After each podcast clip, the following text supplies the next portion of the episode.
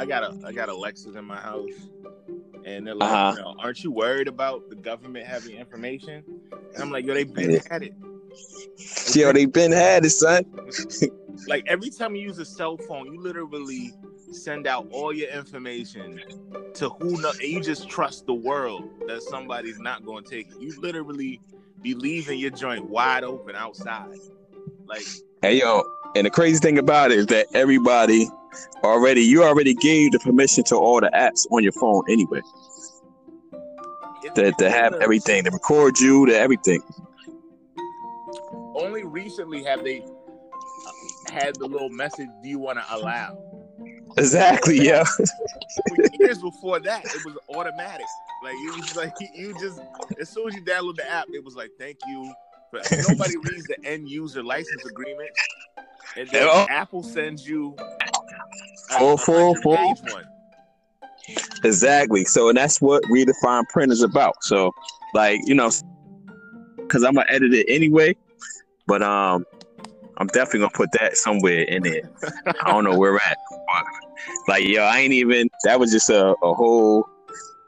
That's basically what the Read the Fine Print is, is going supposed to be eventually. Like, you know what I'm saying? Just diving deep into that fine print because, yeah, everybody don't read that shit. And Apple joint is what 20 pages, something crazy. Every update is 20 new pages, man. And you just be like, all right, click. They be giving us emojis in exchange for our so- social security number, man. Like, you, He's like, oh, oh shit! I could like an uh, animal face now. Okay, here's my location.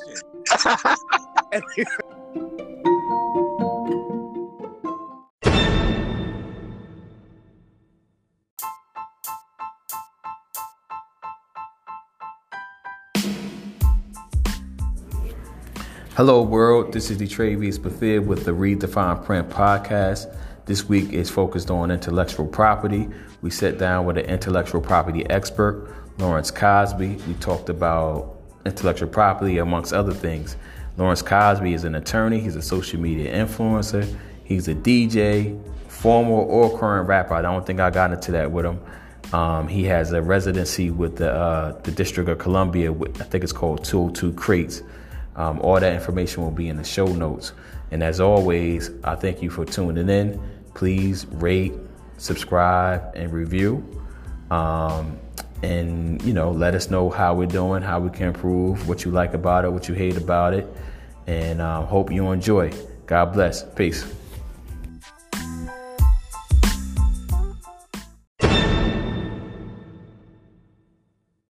Um, so introduce yourself. I'm Lawrence Cosby. I'm an attorney focused on intellectual property. Um, I love hip hop. Um, low key a social media icon. Just trying to make my mom proud, man. Make a mom proud is, is one of probably the most important thing in life. One of the most important things in life. All right, man. Good to have you. Finally, we've been trying to get this together for like what two, three months now. I talked to you Yeah. about uh doing an interview or the conversation because we just do conversations before I even announced it to the world. So what's going on, brother? How's everything? Everything's good, man. Trying to make moves. You know, keep my head above water. You know, hanging in the child line. Um, you know, good times, man. Um, you know, just, just living. Cool, cool. Give give the people a little bit of uh background information about where you from and all that other good stuff. Um, originally from Brooklyn, New York, Red Hook, uh, stand up. spent a lot of time in Virginia. Um, went to Hampton University. Then uh, went to Howard University where I met uh, your wonderful host. We were in law school together, and I've been in the D.C. area ever since, uh, working various positions in intellectual property, focused mainly on patents, but expanding it now into you know trademark, copyright, and, and some other other stuff that has to do with you know protecting people's um, creativity and you know art. Cool, cool, cool. So all right. So how was it um growing up in Red Hook? Red Hook was it was rough, man. I mean, it, it's it's funny, but it was it was love. So you never really know um, that you're you know poor or, or that you're around poor people when it's family. And when you have, you. you know, extended family, you know, there is, you know, sharing. You know, my grandparents on either side lived, you know, up the block. So there was always love. Um, you know, did we have uh, duck bullet drills? Yeah, man. get bullet, you know, you jump on the floor. You know? Yeah.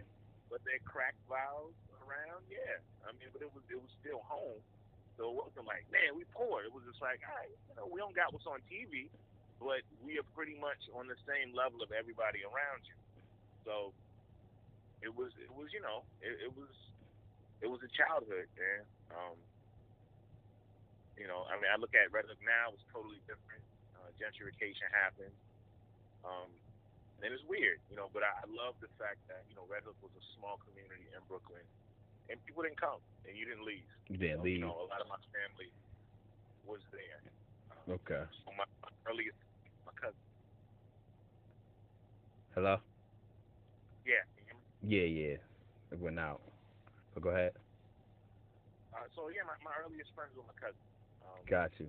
So it, it's a community. Um, when did you uh When did you move to Virginia? At what age? Um,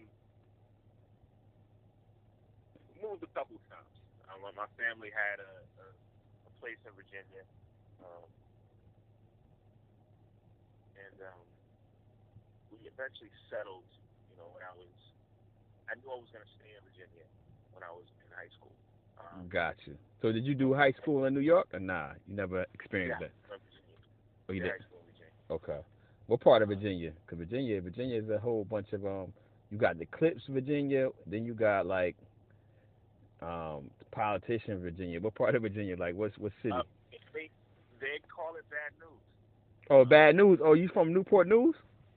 Yeah. Oh, I didn't know that. You know, um, you know, cut my teeth a little bit. Went to high school out there. Um, you know, definitely had you know childhood memories out there. And it, it was it was different. It was wide open states, but it was a different kind of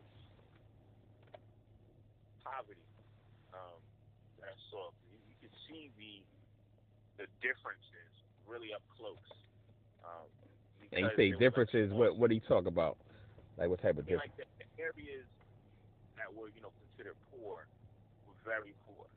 Gotcha. And then you know, miles that you know you got many mansions, and and it was you know it was weird seeing that.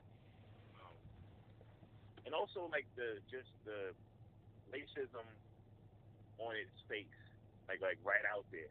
It's just like, hey man, they Confederate flags flying. Um, white people who just don't rock with black people, um, and it'd be out really, man.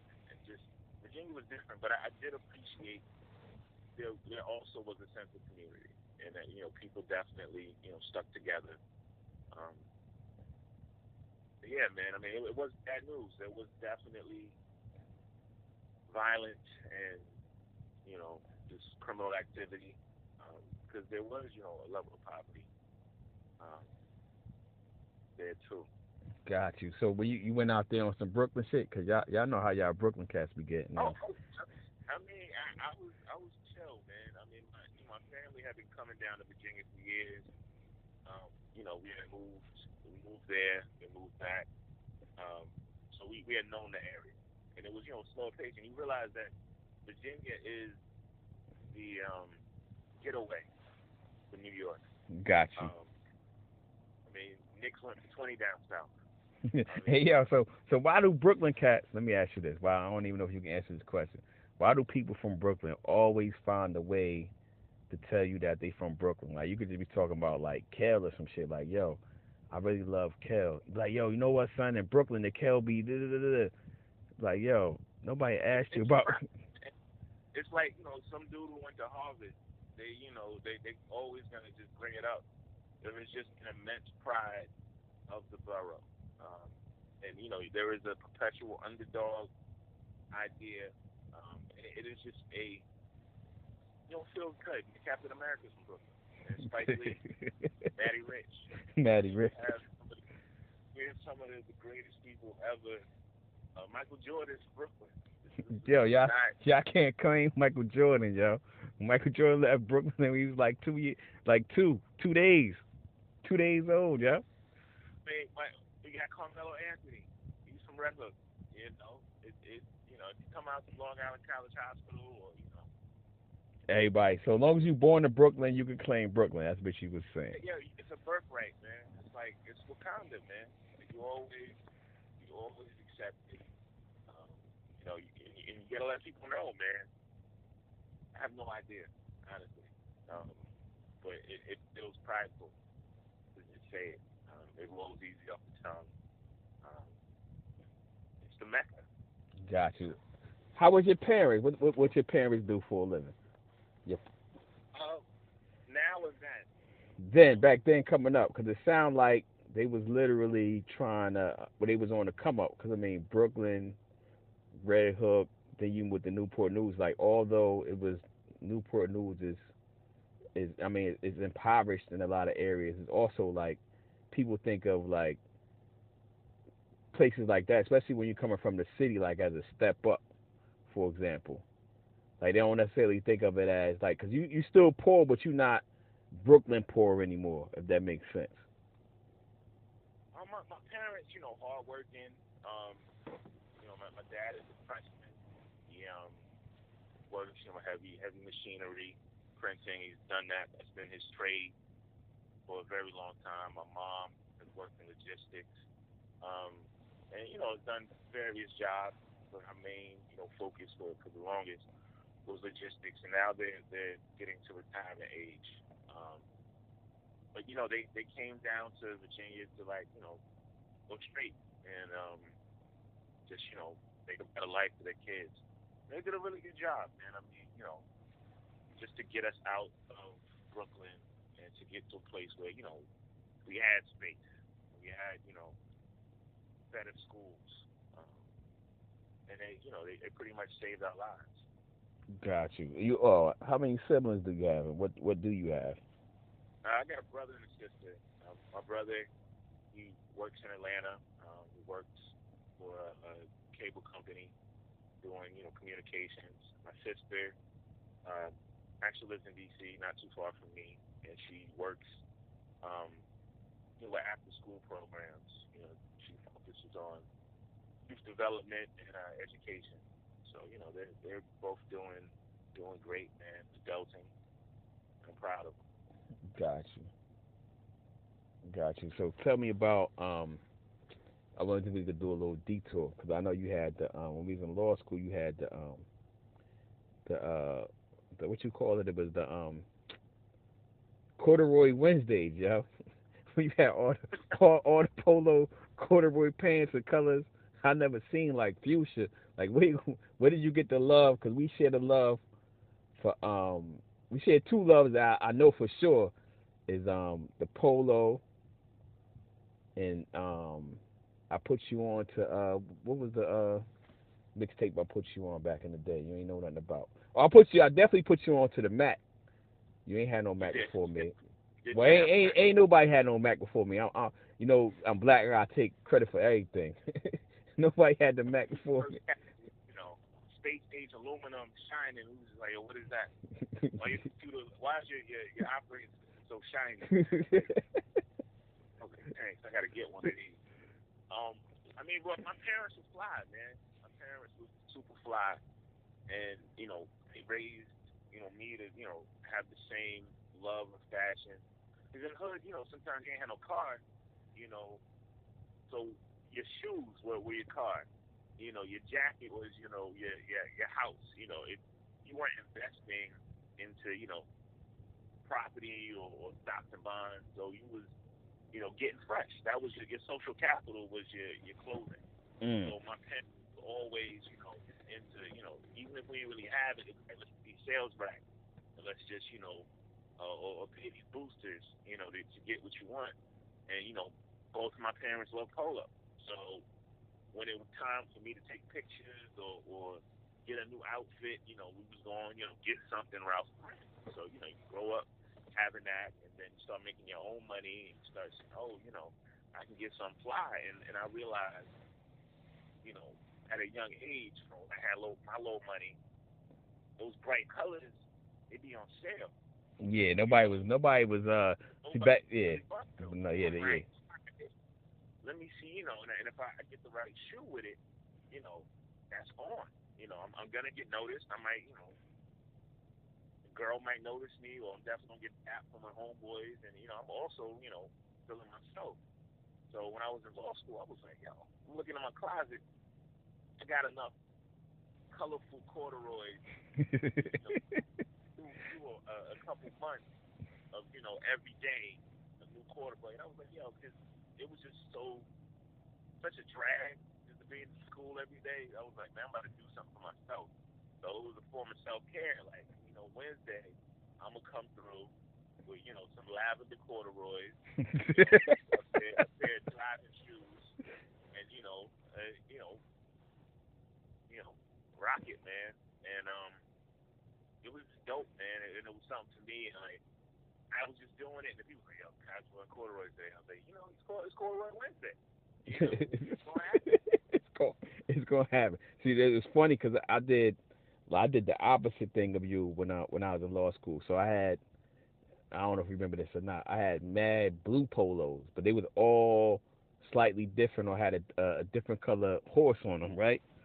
So I would do like, yo, I ain't trying to really figure it out, especially one L. Yeah, let me just put on like, I just got a whole bunch of blue. I mean, I got a whole bunch of polo, but like that, that was part of like a a, a, a strategic thought. Like I don't want to really think too much. I'm just gonna throw in this blue joint.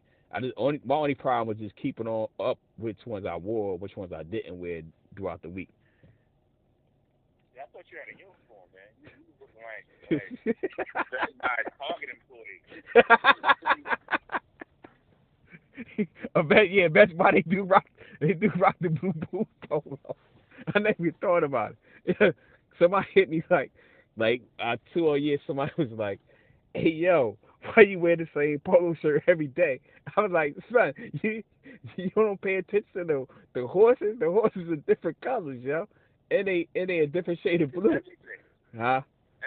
the horse color changes everything. It's like this is a whole different genre of shirt. Exactly. The white, the blue with the gold, the blue with the yellow. Those are two different shirts. The two different shirts, yo. So I, that person, I, will remain nameless, but I was like, this this cat is not very observant, yo. I was like, it's, a, it's a different color polo. It's a different color horse, yo. Yeah. Yeah, but tell me about you. What what you got going on now? Because I know you just um tell the people about the new position. I guess it's not that new anymore that you just got with um with the uh I guess it ain't the city of DC, but we just call it the city of DC. The District of Columbia. The com what is it? What is DC officially called? It's not a um Commonwealth. It's something else. It's the what is it? It's, the, it's a district. That's what it is. It's just a district. I thought they had a name for it. Well, go ahead. All right. You know, so uh, my my my, my business partner Haley, we've um, you know been friends over the years, and um, he's a member of a band called Columbia Nights, and you know I've been kind of like the unofficial non-musical member. Wow. And, he's uh, Jarobi. Nah, I, yo, that's what they call it. Yo, I am Jarobi. I am the Y. Um, Got you. And so you know I've helped them with, with some of their legal, um, their legal issues, or uh, you know just kind of being an extra ear. And so there was a point in which we brainstormed becoming a, a you know a record label, and you know I'm like we could probably do something more, and so we've uh, branched out into more of a creative agency, and, and we applied for this residency with the District of Columbia called 202 Creates, and so it's a program to help creative entrepreneurs in the city develop the creative economy, and so they've helped shape and develop you know what we are what we're looking to do. Um, we're looking to work with some artists and focus on, you know, growing independent artistry. Um, in independent artistry, you still need structure. You still need, you know, business acumen. You still need a team. And so we're helping artists build that team out and um, and be that team for some artists. Uh, so we're focused on, you know, ownership of intellectual property. My my my real like belief is that intellectual property is real property. It is something that that you can have for generations and build wealth through. Um, it is all how you monetize. But within monetizing, you have to own it. Um, and we've seen it so many times. So many artists have not owned their intellectual property, and we've seen it monetized by someone else. So my goal is a crop of, of to you know raise a crop of, of new independent artists that focus on owning their masters for a reason. I think Jay Z told us to own our masters, but he never really told us why. Yeah. So what's the fine print on that? Why? Give us. Well, we know why as far as like um, well, give people um a general. I guess you're an expert, right? Would you call, hold yourself as an expert, intellectual probably expert? I would, I would say I'm, I'm at this point I'm, I'm an expert in intellectual property. I right, give people like uh, cause I know what it is, you know what it is, but give people like a layman's definition of intellectual property and why like well nah let me rewind give people like the uh, a layman's terms of, of likeness because intellectual property i think is pretty self-explanatory like that's like logos or something like what's probably in the weeds or or, or it's not as clear to uh, to people is uh, like something like likeness. Like what's a likeness? And can you own your likeness? Um, there, there are you know certain celebrity rights in which people own um, you know their image, and so that that means that someone else couldn't just take your picture and say that you are a spokesperson for this product. Um, that doesn't mean that you can't have your picture taken and someone you know maybe sell your picture, but they can't use your likeness as a um, you know, a marketing tool. Uh, there was a case in which I think they had a robot that was turning letters, um, and Vanna White ended up suing them because we all knew that that robot was Vanna White, um, and so they were able to successfully argue that they were using Vanna White's likeness, her mannerisms, her, um, you know, whole image without her approval.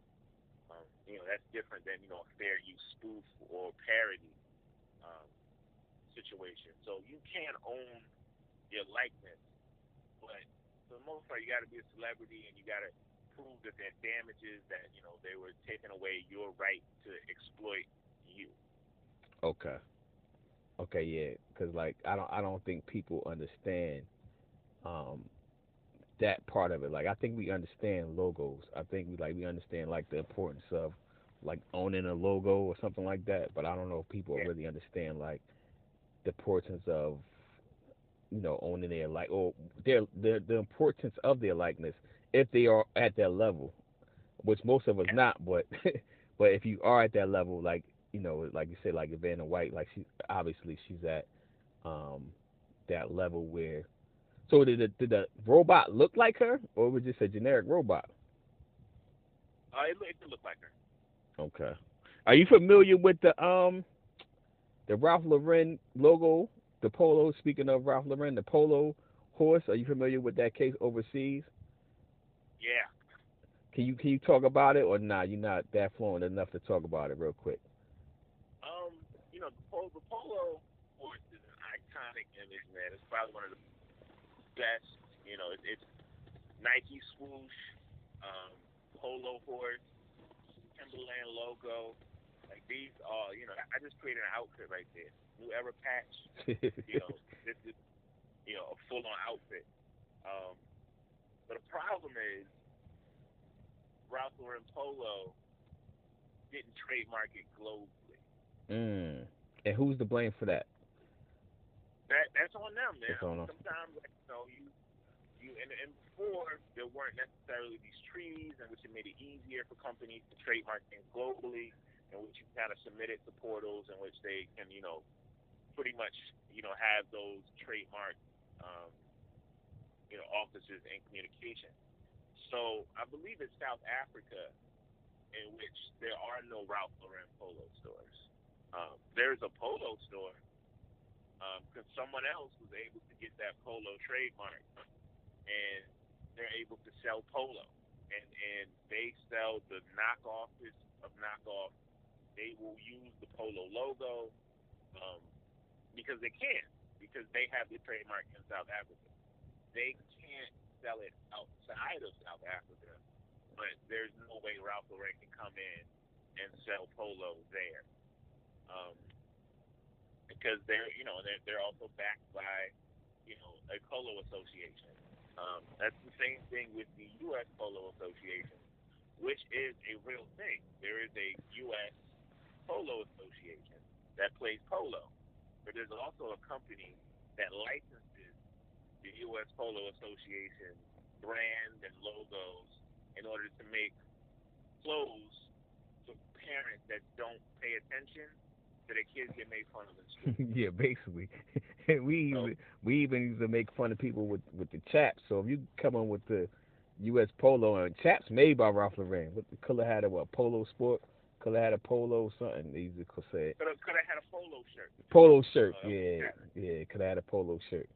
I don't know who said that, but that person would be destroyed other people's wardrobes, man. The Chaps had some good stuff. Yo. like that Yo, it was terrible. Chaps definitely had some good stuff. I definitely had uh, um one one nice chap shirt, but I told my mom like, yo, don't ever buy that again. But I definitely had one nice nice chap. But he had some good stuff, but just it was just the the price. It was the price point, really. I think that's really what it was. Yeah, I, I think it was it was too good to be true, and people was like, nah, this is off brand. You know, even though I'm like, nah, and you know, later on I found out that there was some of the same designers designing polo, designing Chaps. You know. Yeah, they they was all under the same umbrella, but even um later on, even Ralph Lauren, he took his name off of Chap. So like you don't see it doesn't say Ralph Lauren anymore. I don't know if they changed it, but they had took because he said it was um diluting his brand, the the polo brand. So he took his name off Chaps, um, because he used to have like the Chaps little logo, and then it'd be like Ralph Lauren or RL or something like that and they took it off. I haven't seen a Chaps shirt in, in so long, so I don't know if it's still in play. But I know he had uh he talked about it in the in the um Fortune or Forbes magazine about like diluting his brand, so he had to take it off. Because you know at one time Polo got cold in the streets when the urban brands started really popping. Yeah. That was um that was a good time for me, man. I, I remember the prices of, you know, what I used to um purchase, man. It went down, man. Urban brands like the outlet Tommy was super cheap, Polo was cheap. Yeah, Uh for in like five years.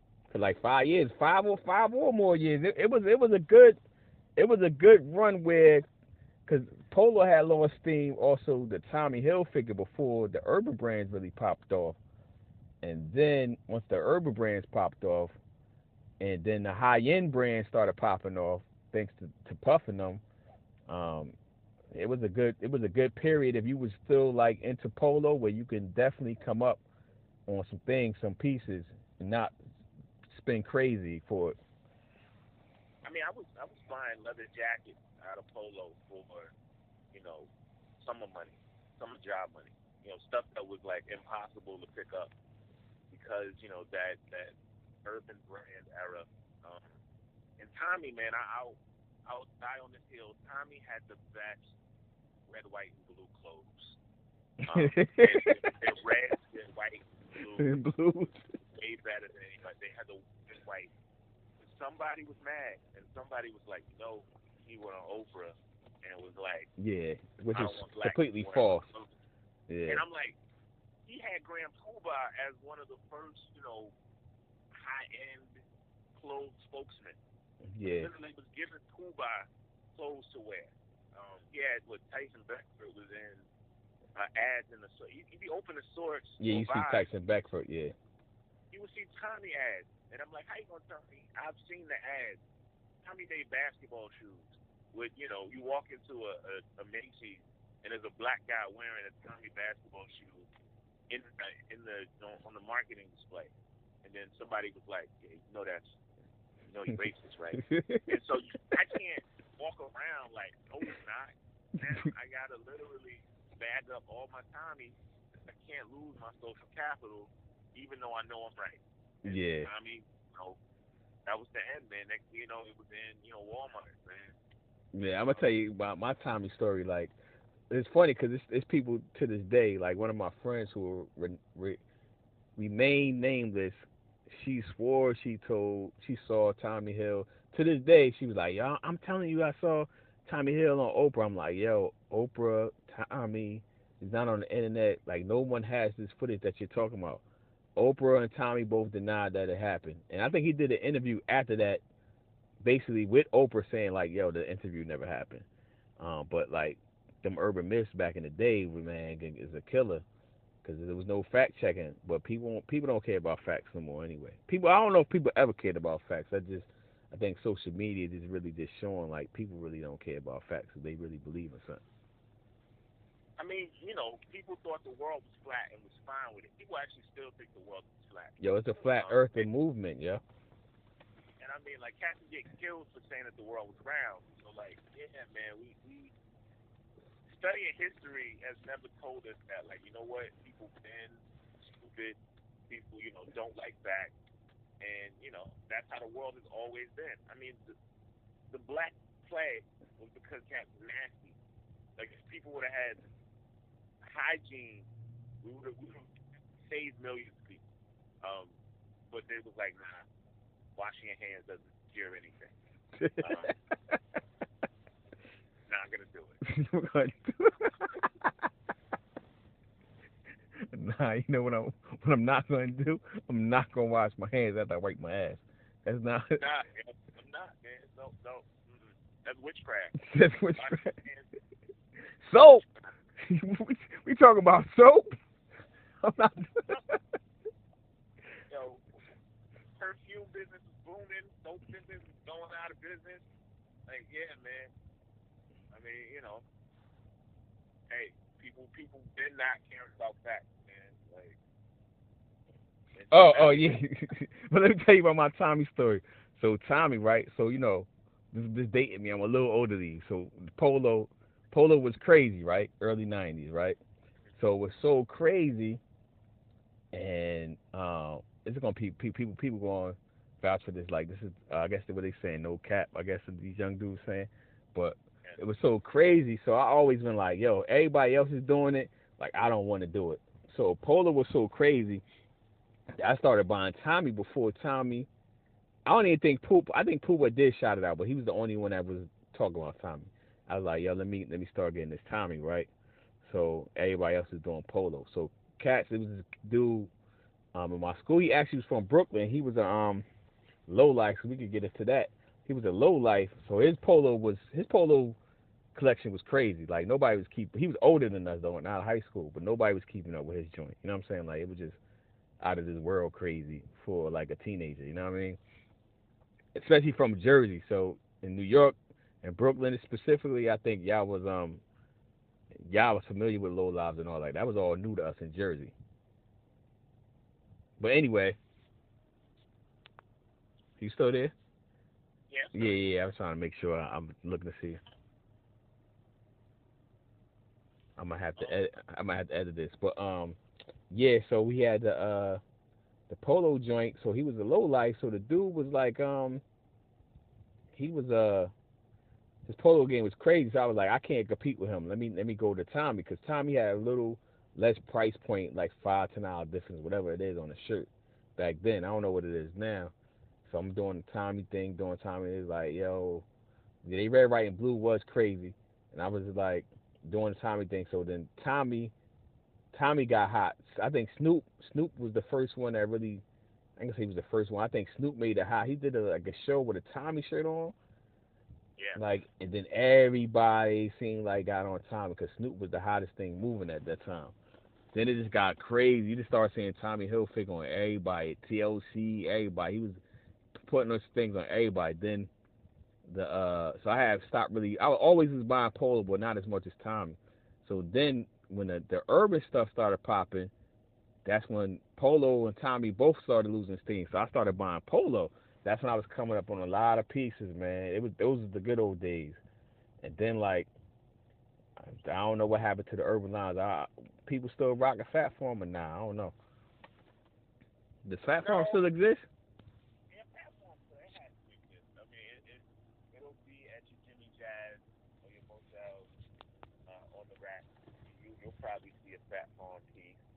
But I, I remember, man, Phat Farm. My aunt gave me a Phat Farm T-shirt, and it was a regular T-shirt, but it said Phat Farm, and it, it, it just felt amazing. I was just like, yo, ain't nobody else got this. Uh, you know, support black business young. Yeah, Um, Phat Farm started off all right though. Phat Farm when they was just doing, they was doing like the, the uh, just doing the T-shirts initially. Phat Farm, I think it was doing that was um, they had I had a couple of Phat Farm T-shirts that before it got real real crazy, that people didn't have because I only time you really saw a Phat Farm was really on Russell Simmons at the time I believe. Yeah, it, it, there was an exclusivity to it as also, you know, because it that, that was on the, the the precipice of you know urban wear, so cats couldn't really get it. There weren't like urban wear stores yet. Like you, you go to a flea market or you know you you might know somebody, so it wasn't really they weren't really in the big stores yet. Um, and it was, it was a great era, man. There was so many different brands, you know, that that popped from that time. Um, you know, whether it was you know the Carl or the Yeah, Karl Kani, Carcanine, yeah, yeah, Karl Kani. Carcanine, I don't think he exists anymore. Well, I know he, I think he alive, but I don't think the brand still exists. Matter of fact, because it, actually, it, I think he relaunched it. He relaunched it with like them throwback uh pieces, like with the the metal the metal plate on the joint. drinks were unwashable, man. like, it, it, was, it destroyed everything else inside the washing machine. Um, I'm, I'm, I was grateful for to experience that that beginning of you know urban clothing because it, it showed that you know we we've been creative and that we were able to you know learn from you know the the fashion industry and build our own. Um, you know, Dapper Dan taught a lot of cats how to remix you know clothes um, and how to make something that people wanted to wear. You know, and it, it, it, we would have to find pieces you know within these you know white um, creative brands that go went with our aesthetic. And then we started making our own, we were like, oh, yo, your your pants don't break right on these Timberland boots. I'm gonna Yeah. make your jeans that. You know, um, instead of buying a, a 4X pant, I'm gonna make your right size, but I'm gonna bag it all the way out. Back away all the way out. Yeah, I think that's the uh first person first people that I think was doing it. Well, at least on a broad scale was um cross colors. I think Yeah. they was doing it. Yeah. But cross colors only had like it seemed like they only had like a season when it was really hot because I felt like they had a season or maybe it was two seasons where they was it was crazy. Then the next season they was gone. Like it was like played out. I'm like, damn, how did that happen? Because I remember this dude one one year he came back. His mom worked at Macy's, so he was a plug. He came to school with mad cross colors on, like everything cross colors, like the jacket. And that was, it wasn't cheap back then. I mean, it wasn't cheap. Probably won't be cheap today. If it came out today, and he had it all. And then like the next year, I I felt like he couldn't wear it no more. Like not because he outgrew it, just because like yo, you can't wear cross colors no more. I mean, it, it was the the if you, if look at the time, the times between like the native tongue, De La Soul, Tribe Called Quest, and like you know whatever they were wearing, and then the Wu Tang Clan hit, and there's a sudden shift. Like yo, nigga, why you wearing uh, purple polka dot stripes right here, bro? Like you gotta dress like you work construction. Like, yeah, yeah. and that's a whole like sudden shift. And, and it's funny you say that. Like I went to a '90s party last year, and I had on stuff that my mom had found in the attic. You know, I was like, I had my fatigues on.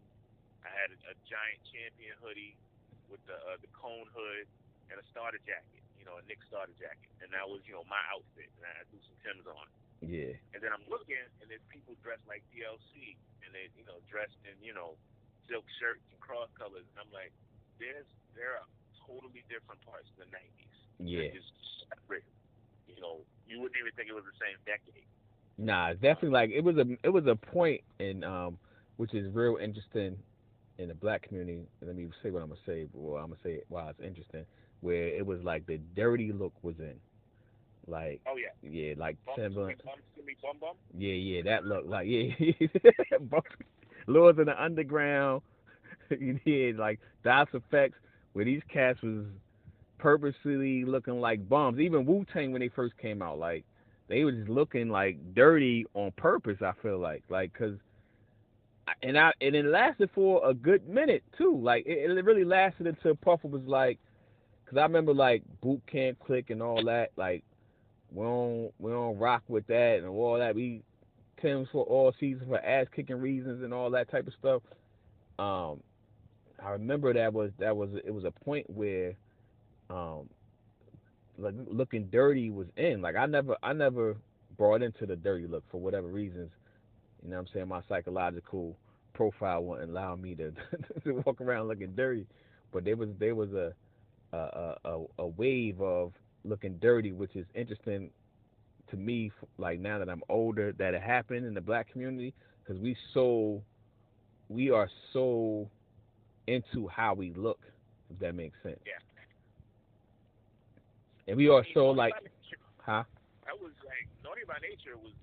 I've never seen an outfit by Naughty by Nature. I was like, I want to wear. it. hey yo, remember remember they had remember the hats with the with the little thing tied on the top. remember the mask? I mean, yeah, like Treach was walking around with a a, a black chain, uh, with a padlock. with a padlock as a necklace, yo. Like that was his chain. Like everybody had gold. This dude had a padlock chain on his neck, yo. Shouts out to the Treach, the legend, yo. He got at me on on on, on Twitter one time about actually he got on the 360 conversation. He got on me about fact checking. I had fact checked him on something he on about Trump, and he just went crazy. I mean, you know, you, never meet or tweet your hero. You never your hero. never, never meet or tweet your hero. Yo, and Treach, Treach is like one of my favorite rappers because he was from Jersey. It was him, Redman. I was like, yo, they was like two and three for me back then. Uh, who was number one? I don't even know. I might be lying to you. They might have been one and two back then.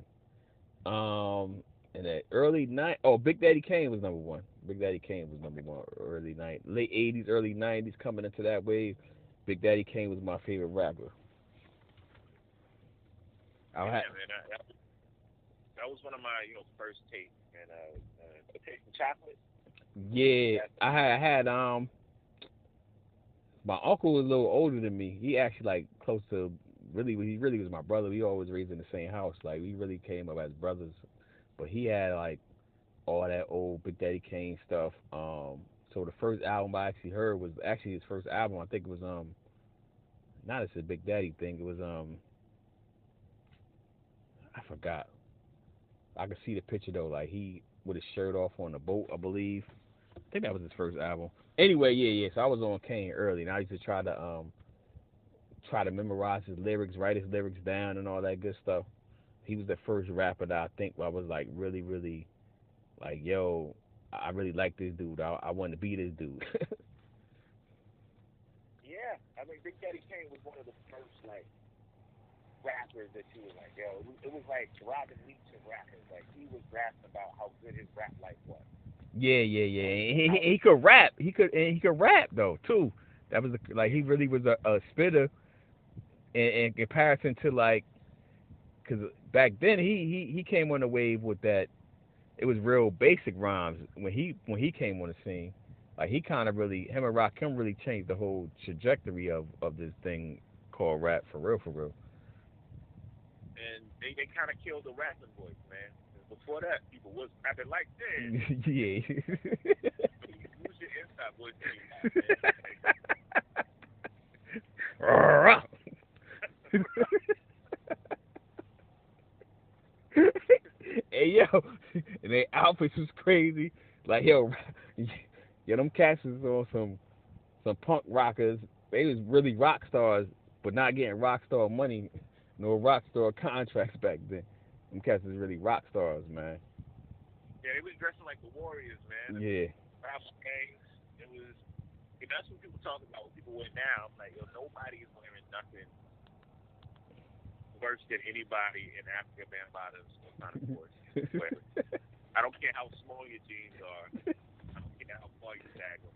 Dudes was wearing like road warrior joints with like bikini bikini bottoms, man. Yeah, it was out of control, man. They they was out of they was out of control, man. Like you go back and look at them videos, like I don't even know how that was hot. Like they really was they really so I think Rakim, Big Daddy Kane, yeah, I think they really ushered the wave and I guess Run DMC. Well Run I think Run DMC gives credit where to like what people really was like, yo, we just gonna dress like how we actually look in real life, I think.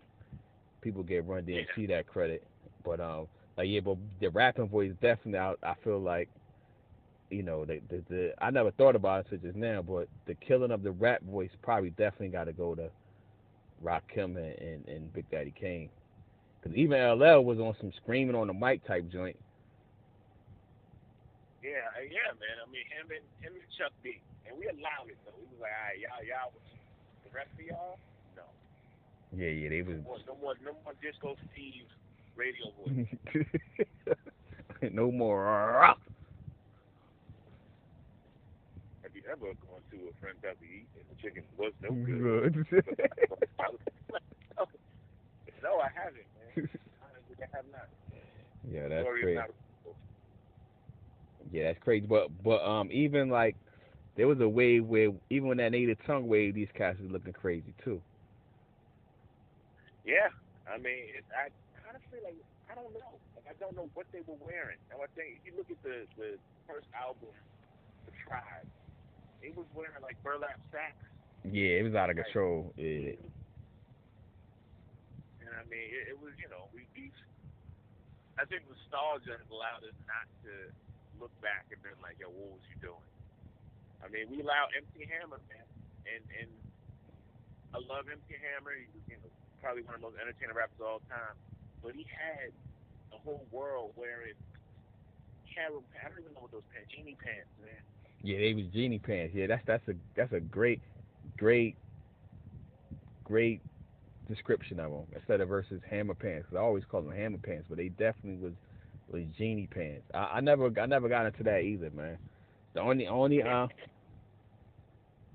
I couldn't afford them, and my mom was buying them. But, yeah. You know, they, they I think we I think that was a little bit before our time too. I don't even know they would have had our size back then. The hand pants, for real.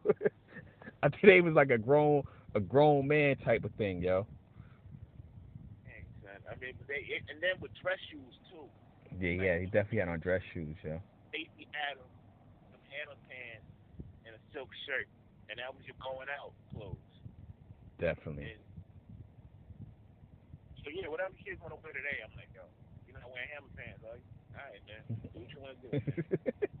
yeah, and I think I think once you start once you start being critical of what the youth what they're doing you're showing your age and you you officially became your parent because every generation goes through it. So once once you are critical of what they're doing and looking like you're officially old yeah yeah and that, that i've learned to appreciate music for what it is. And so and i can draw parallels. Like there are a lot of artists you know like people mumble rap or mumble singing. I'm like, there's a bunch of songs that I love that I don't know the words to. And, and so if kids are mumble, and honestly, if you listen to it, they're not really mumbling. I mean, they they just not enunciating. Yeah. We've been not enunciating our whole lives, man. I mean, I love Busta Rhymes, but there's some times in which I'm like, uh, I don't know what you just said, but and Bone Thugs-n-Harmony won Grammys off of mumbling. Yeah. Melodic. Melodic, melodic mumble rap. Yeah, it's crazy because like in real time, I didn't really appreciate Bone Thugs like that. This was being the East Coast cat. I'm a blaming on just being the East Coast cat. I just I really didn't appreciate like what Bone Thugs did until really like when they when Biggie just did the Bones and Biggie Biggie. You know what I'm saying? Like that's when I was like, oh okay, I mean, outside of the, the, the hits, like I never listened to a Bone Thugs album until like much later in life. Now I definitely didn't listen to it in real time. I was like, you know what? This actually wasn't that bad.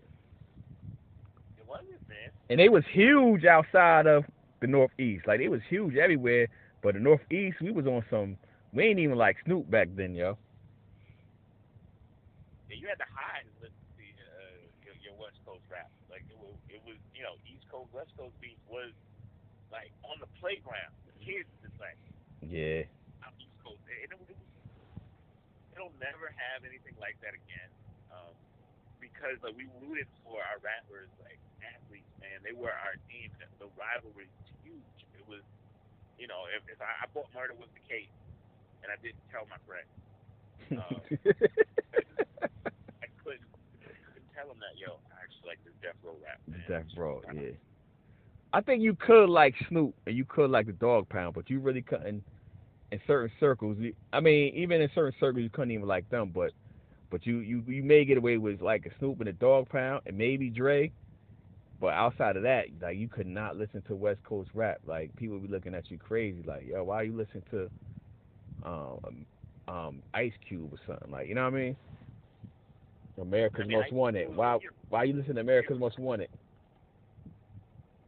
Ice Cube, I mean, it was wild. Ice Cube making East Coast rap. Yeah, he was. working with the Rock Squad, and you know, but he was West Coast, so he was like, nah, nah, nah, nah, none of them. And I'm like, I don't even know how it started, man. Like, who? You know, I wish they could do like the history of it. Like, what's the first time? Was it just Biggie and Pac? Like, and how did it become a coastal thing? I think it was coastal mostly because of the.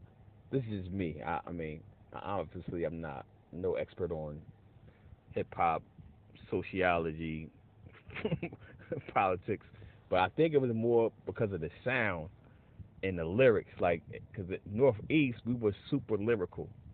Everybody was super lyrical for, for the most part. Like, you had to have the lyrics to go with it, right? And like, I guess they call it like the boom bap. But once you got out of like New York, New Jersey, um, DC had like they go go. I don't know what type of rap they was listening to, but they had their own sound. Like our sound sound was the boom bap rap music. You know what I'm saying? If that makes sense.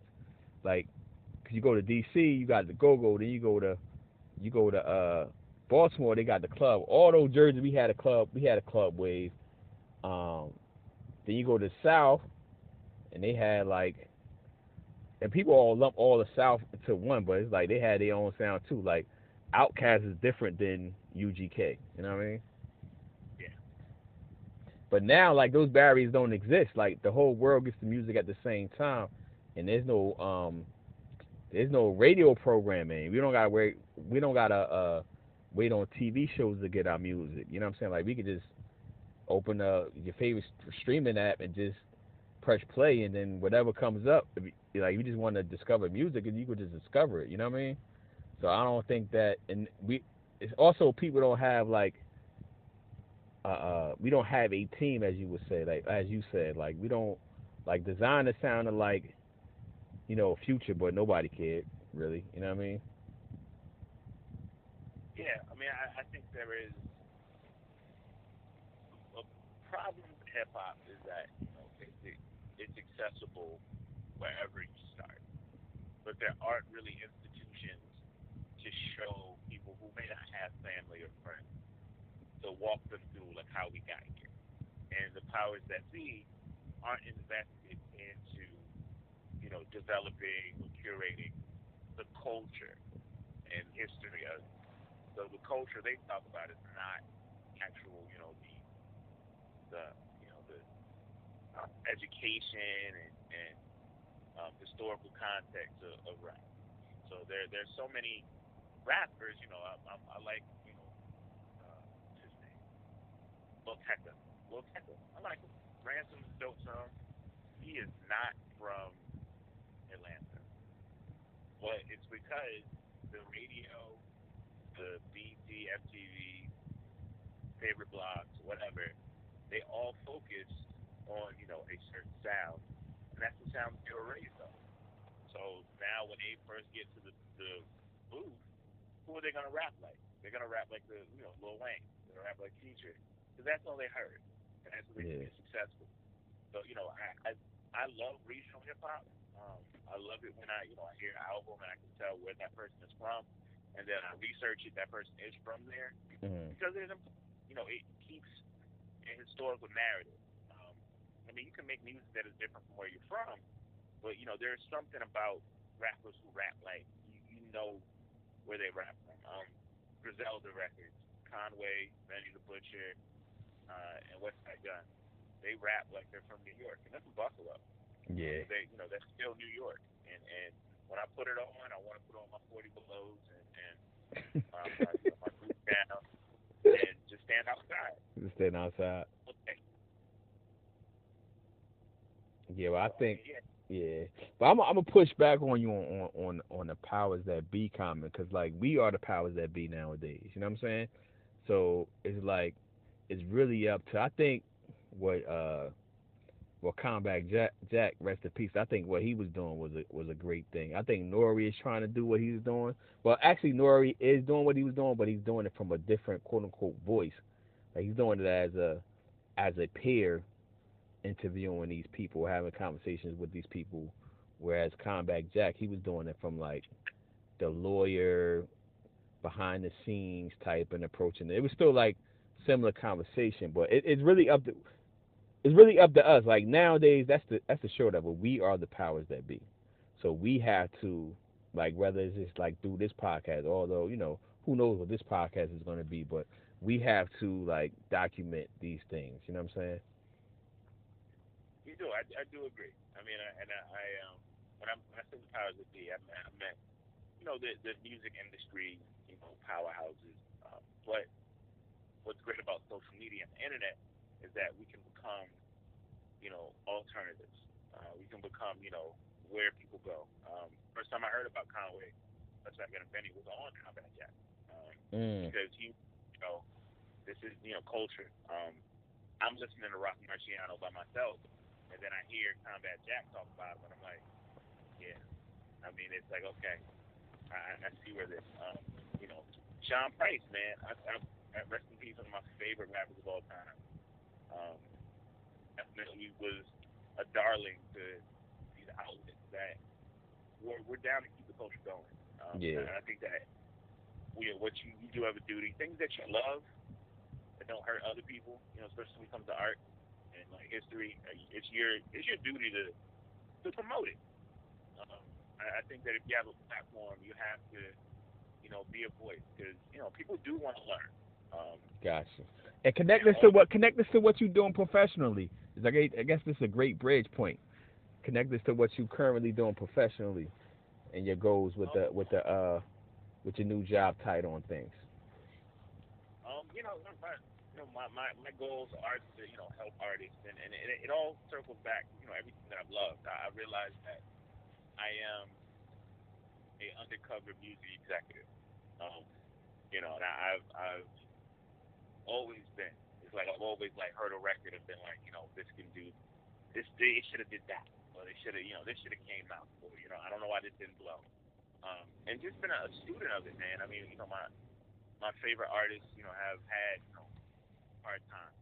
Um, you know, either whether it's David Ruffin or the uh, the Parliament Funkadelic. Um, and, and my my goal is to not have any more. unsung. If an artist is you know rocking with me, um, or I'm helping guide their you know career or you know educating them, I don't want any more unsung. Got Um. I, you know, because if you're not on unsung, you you probably had a decent career and you lived a fruitful life. Um, there's no reason for this barge to be broke. None. No reason. I mean, and so you know, using my you know education, uh, I want to help. And I think what really sent me to law school was that one of my uncles was a member of the Drifters. And, Oh, word? Yeah, you kept that on the low. I didn't know that.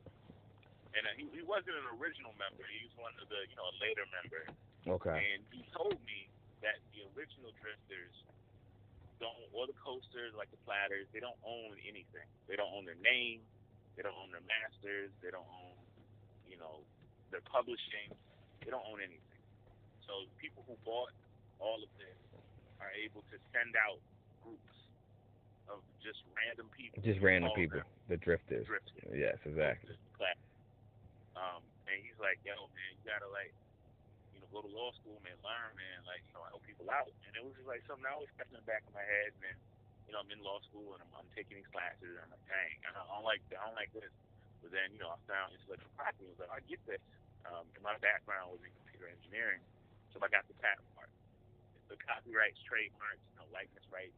those are the stuff that like I was I was interested in because I've always loved art, you know, even as a consumer, but I've also, you know, just seen the the bad side of it.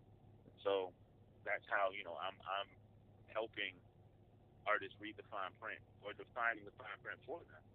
Because, you know, the, the current entertainment industry was never built for the success of artists. It was built for the exploitation of, you know, artists and, and as black people, you know, we are we've been exploited and, and we still are being exploited, so we have to find ways and to change, you know, the paradigm in order to not exploit others, but to, you know, create new business models and, and revenue streams that, you know, cater to our needs and, and, and our desires. Yeah, which it goes into like so um what you think about what um what Jay Z is doing with uh four four four. Cause Jay Z on the low, he led us wrong for a long time with the uh, we don't we don't lease, we buy the whole car as you should. You know what I'm saying?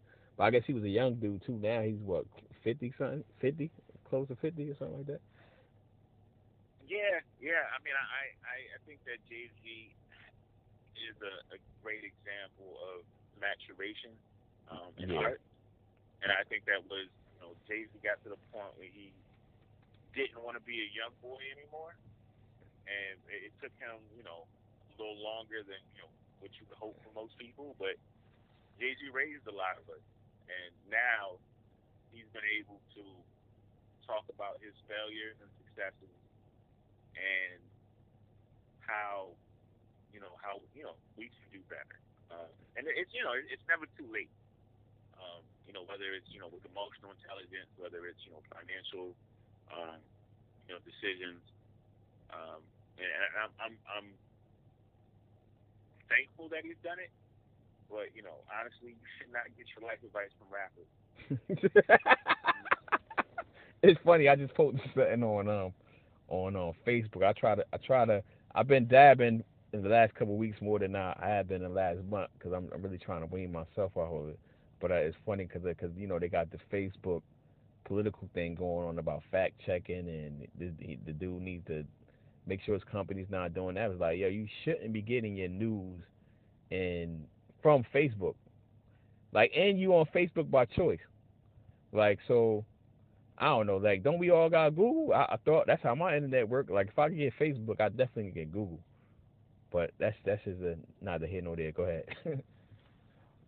I mean, yeah, we should not be getting our, our you know, we should we should have our own personal filters. Um, and but I think that it's not something people were taught, especially, I mean, our generation and older, they didn't grow up with internet skills, so they grew up opening a book or opening a newspaper, and the facts were there. And like, I read it, it's true. Yeah. get online, and you know, I read it. It's true, and you're just like, no, man. People can intentionally mislead you. Like Russia has exploited American like simpletonness um, for their own benefit, man. And and it's wild. They were just like, wait a minute. They will believe anything as long as you push them in in this one direction. You know, they will believe it. You know, they they prey on your phobias or your isms, um, and and you don't have the wherewithal to be like, hmm, let me take a step back. Let me look and see if this is true. Let me even type in this uh, newspaper that said this wild, outlandish thing. Yeah. And And see what comes up. Yeah. Snopes.com, shout out Snopes. They do a really good job of, you know, dispelling myths. You know, a lot of times if it's something that's popping and famous, you can type it in on Snopes and Snopes will be like, no, that, you know, Barack Obama's not an alien trying to Yeah. kid. But you know what? I think I think um because like like so I was always like you know what? Never mind. I'm not gonna even say that statement because I see I see quote unquote intelligent people falling for these same tricks too. So I can't even say that. So I'm not gonna say that what I was about to say. But um, what what do you think about staying with Jay Z? What do you think about um his NFL and the Roc Nation deal? Did you, you have any opinions on that? It's a business move. It's about money. Um, it's about access. Um, Jay Z has wanted to, you know, be you know, NFL ownership um, for a while now, um, and this is a way for him to get, you know, to a place in which that can happen. Um, I I don't see like the grand humanitarian aspect of it, you know, and maybe I'll never, but honestly, like it, it, it it's a slap in the face a little bit, but I'm not going. I didn't expect Jay Z to, you know, come, you know, Medgar Evers. Um, no, he's not. He's Jay Z. He's I'm not a Jay-Z. businessman. Yeah, I'm a businessman. business. Yeah. My my thing is, oh God. Uh, there will be some benefit. You know, some kids might get scholarships. The school might be built. Um, but Jay Z has gotten to a position where it's similar to, you know, Al Sharpton, and Jesse Jackson, where white people will pay you to um, calm the mass, calm the black. So you think you think that's what's going on?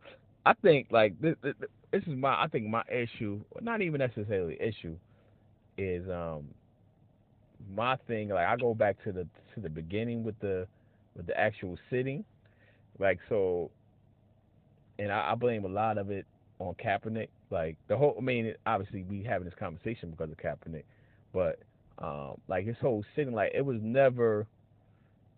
Like this was never supposed to get to this point, right? So he was protesting on his own by sitting for like two games, and it's like you know how it got, you know how the story got out there about him sitting. I don't, I don't know. Yeah, it was like some random um reporter took a picture of him sitting um on the bench because he wasn't kneeling at first. He took a um some random reporter took a picture of him sitting on the sidelines, and then they made a uh like a story about like you know like Colin Kaepernick or shared it on Twitter like that.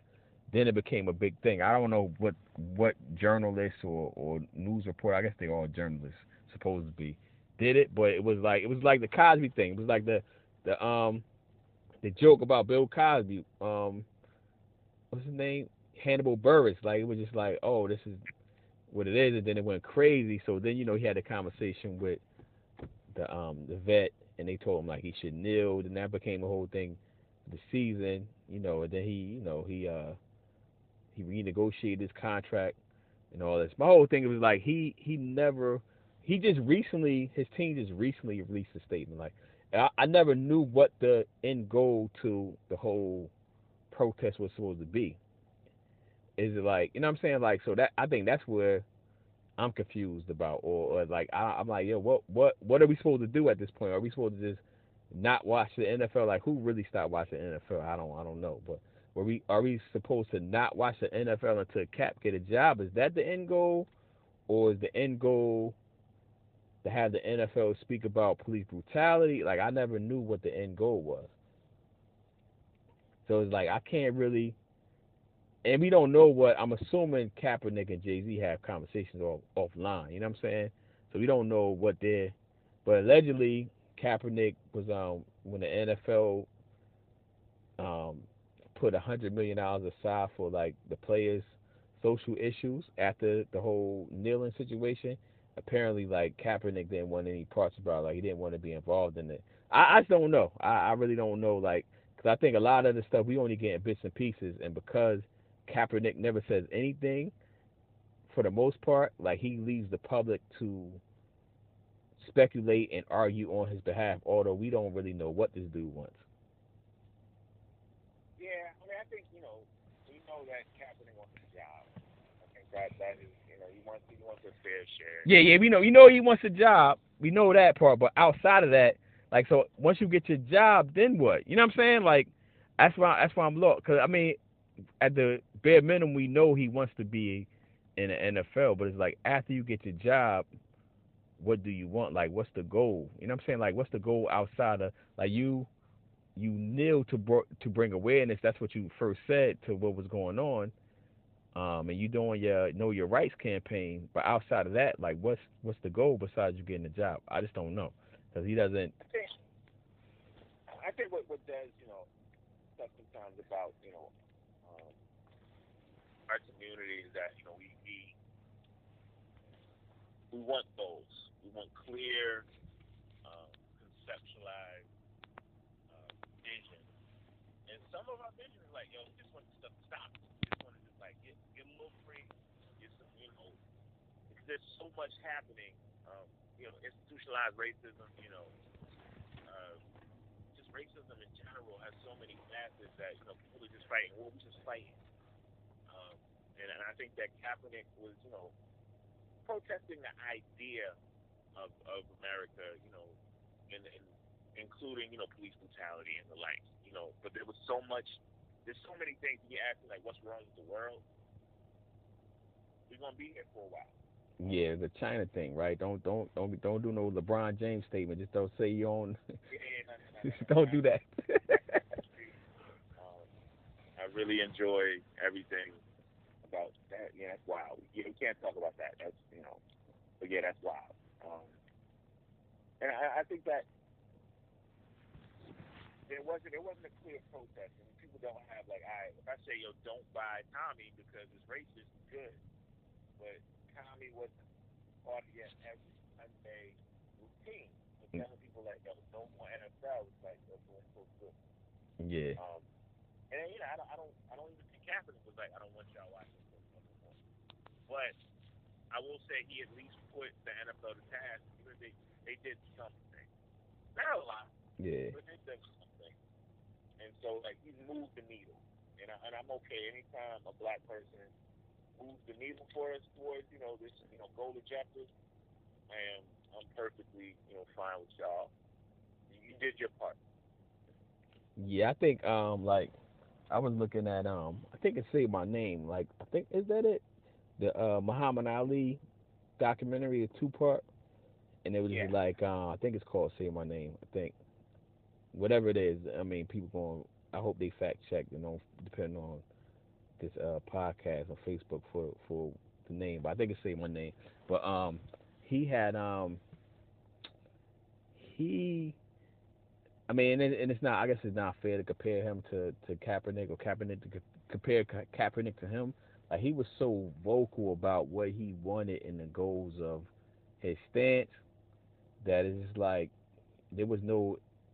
You knew what he wanted. Like like I said, I don't I don't know what Kaepernick's want. I don't know what he wants. Yeah, uh, but I think that Muhammad Ali had an easy, easy out with it because it was like you know what he was fighting about was what he was banned for, and it was like you know, but also it was a huge groundswell of people who were backing him up. So it was like I, but it was also something that had an an end. So ending the Vietnam War is way different than ending police brutality Mm, people know that the Vietnam War exists and they accept that. Gotcha. There's still many people who don't accept that police brutality exists. So first you have to them to, to recognize that police brutality exists, and then you got to make them realize that police brutality is wrong. And so that that's the problem in itself. Um, because Yeah, it's crazy because um, like, like um, you you know you see the people, like at the end of the day, ain't no minds being changed with the videos or otherwise. I gonna say ain't no minds. I mean that's one of my catchphrases, but obviously some minds are being changed, but most minds I believe are not being changed because like even with the situations when you see people see police officers who are caught on camera doing something egregious and crazy, they be like, well, why was he fighting? Like, yo, he's not fighting. Yo, he's on the ground. Like, it's crazy, man. It's crazy. So I'm like, man, I don't, I don't even know if there's, like, I think I really had America twisted before Trump got into office, and there was a there, you know I, I also believe that America there, there was like you know home of the free land of the brave there's like all right we just we just a couple couple generations from you know decency.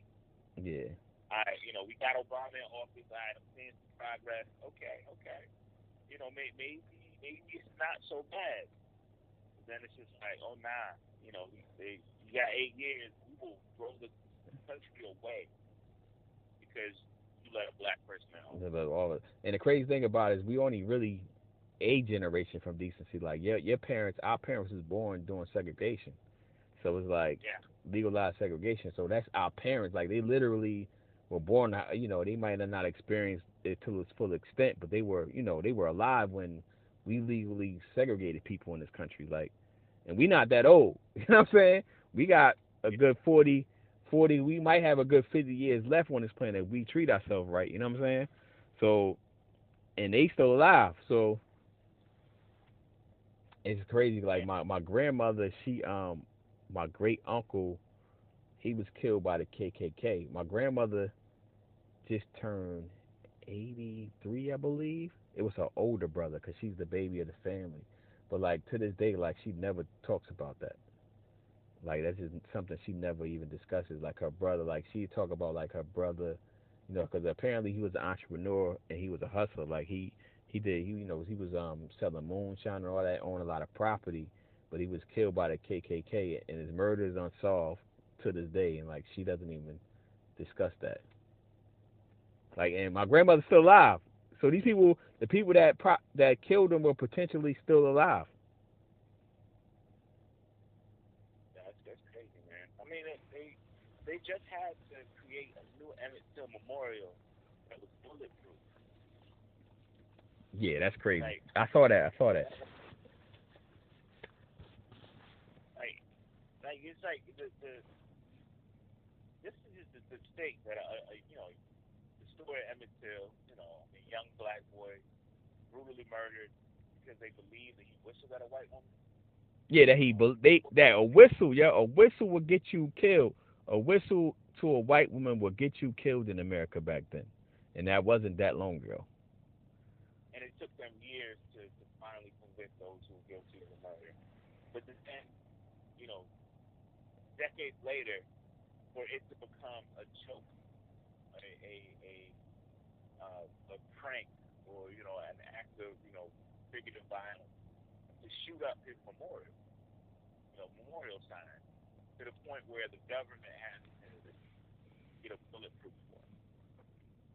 Yeah, I didn't even think about it. That I didn't even think about it that level. I saw the news article. I didn't click on the link, and I was just like, you know, it makes sense. Like I said, I think, like, the reason I say I think um, I got America twisted was like obviously I know racism exists. I know racism. I call them the isms: the racism, sexism, and classism. Like they're all interconnected. They're all with us. They're gonna be with us forever. Um, and theism, you know, the belief in God or not, you know what I'm saying? Like all those things are always in play in my in my head. Um, so you know, internally and externally, we define ourselves. Internally, we we define ourselves when people define define us based on how we look, our sex, and what we believe in, in God or not, too.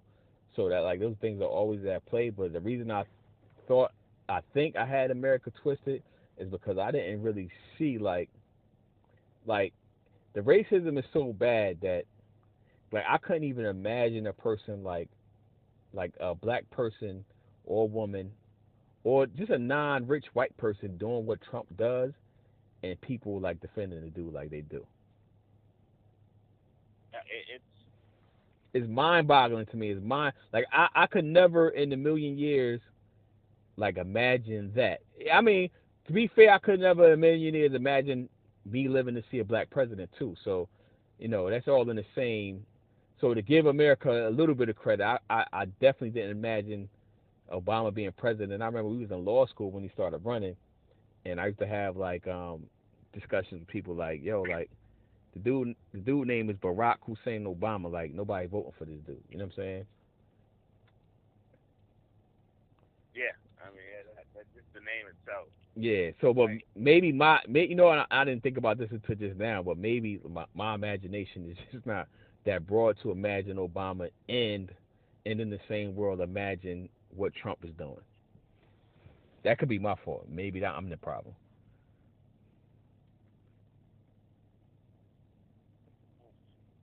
I don't, think you're the problem at all. I think that, you know, but it, is, we, black people are, you know, raised you know, a level of double consciousness. You know, as Du Bois would say, that, you know, we have um, who we are and who we are seen as. Um, and so we're always, you know, worried about appearances. You know, like you know how the world is, is taking us in. Um, and to see like the activities of Trump, it like it offends us on all levels. Like we couldn't get away with that, and then we were told no one should be able to get away with that. And to see it, I know, I know for me, um,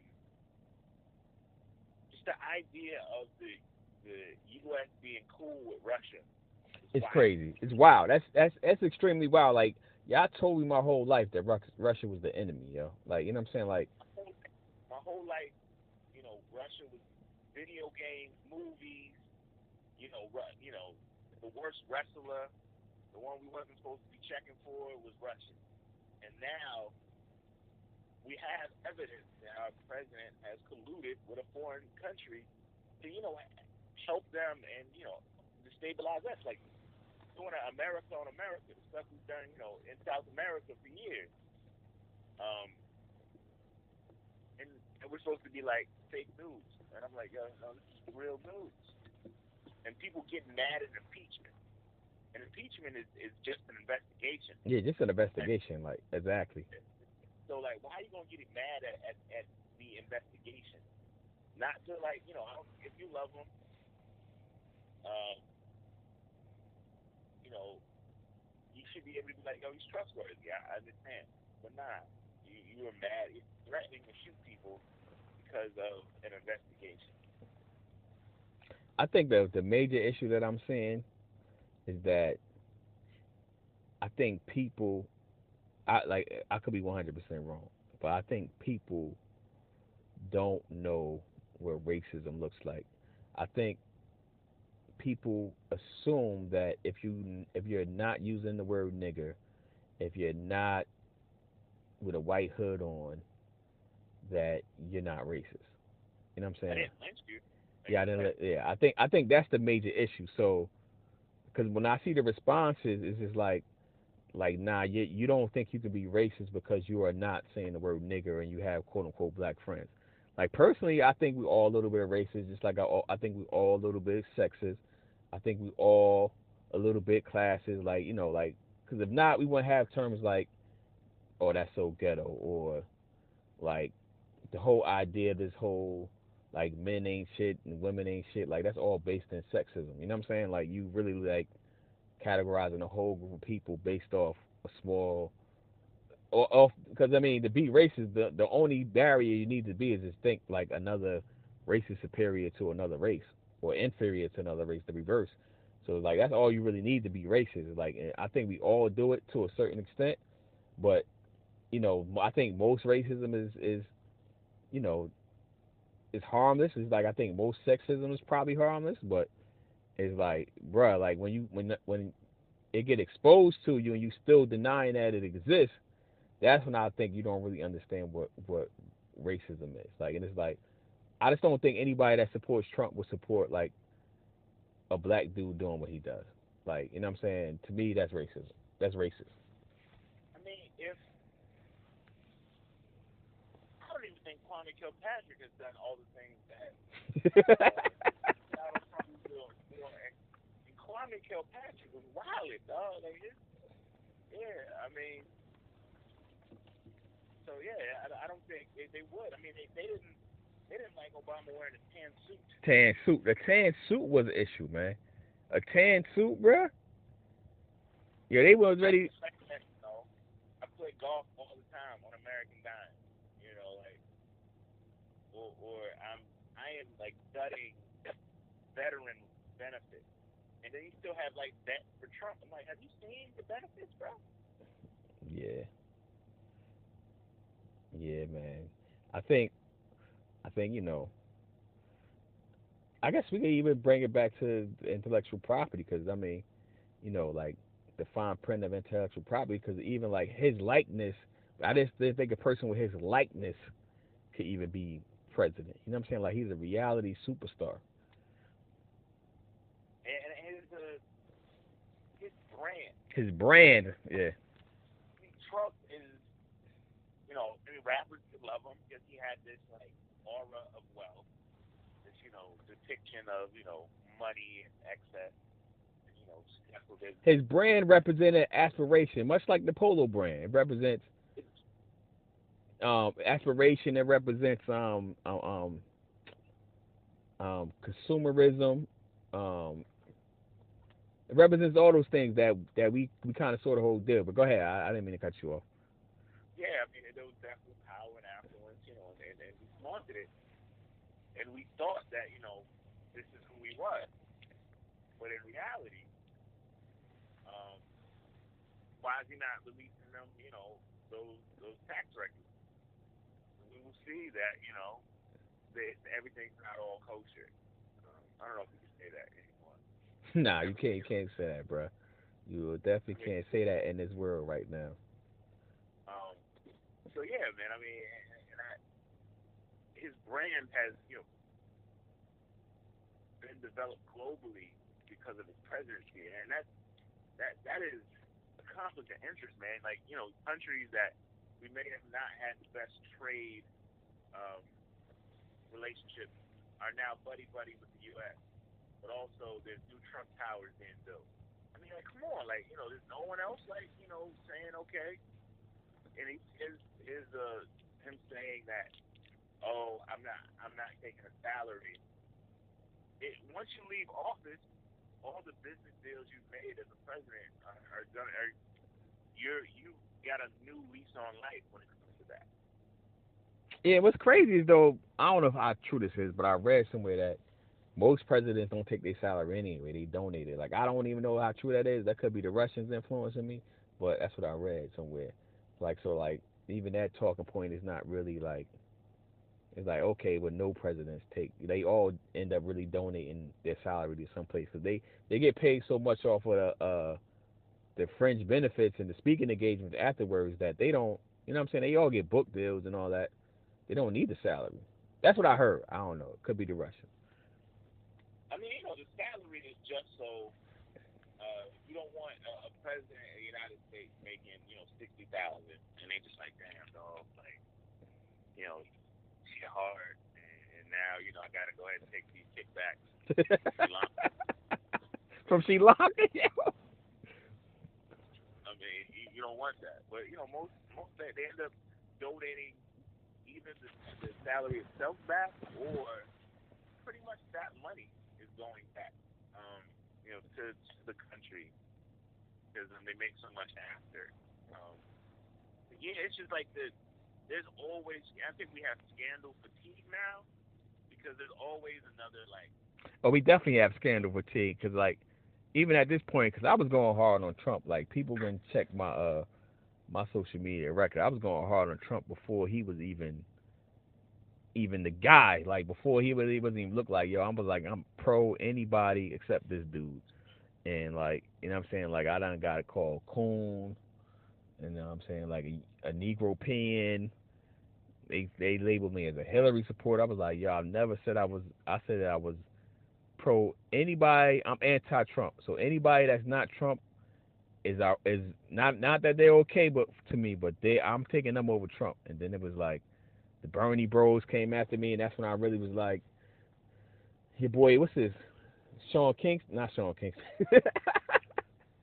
Sean, what's his name? Uh, Shaun King or something like that. What's that dude name?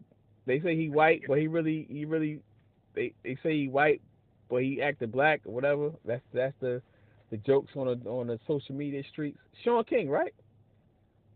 Yeah, that is Shaun King. Yeah, Shaun King, and he he even he even responded to me on the post like, cause I told him to chill. He had he had posted like the Bernie Mav shit like. He he would have won if he didn't, or like all these exceptions to the rule and jumping through hoops to how he got to the to to win the the the nomination. I was like, yo, you gotta like, yo, it's over. Like, chill. He's like, yo, I never chill. But even he got his little scandals going on. I'm like, yo, yo, son, some might not make it. Yeah, so he, I mean, but he got a bag off. He got a bag off, and I think there is like the, I guess the opposite side or or or the flip side of the Trump outrage is also like, is also money and outrage culture. You know what I'm saying? Like, and you know, like it's hard to decipher, at least for me, like what's really real and what's what what are people really really outraged about. I have outrage fatigue. You just say you have scandal fatigue. I have I've had, I have outrage fatigue, man. I don't know what's going on. I think you know what we've never in the history had the ability to to view other people's feelings in mass on you know topics. I mean, it. This is the first time we've had historians, we've had educators, but you know, we've had sound bites from interviews. And now we have constantly bombarded, bombarded with the thoughts of you know thousands of people you may follow, hundreds of people. Yeah, but this is this, so, oh yeah, you well you're Twitter, you're Twitter, you're Twitter famous, so you know at The Cosby, right? That's what it is, T H E Cosby. No relation. That's yeah, you still that's no still your uh that's still your your the line, right? No relation. Yeah, no relation. So so this is my thing though, like, cause when you sharing stuff on social media though, then this is why I said I don't know what's real, cause one, it's an option, right? None of us have to share anything on social media, right? And it's just, and you're sharing because, for the most part, you're sharing because because you want a reaction. So if somebody, if so you put something on on um, especially when it comes to Facebook, you put something on Facebook and nobody reacts, it's like, oh my god, like, so like, are people adjusting to the likes, shares, and quicks clicks to their for their um quote unquote beliefs?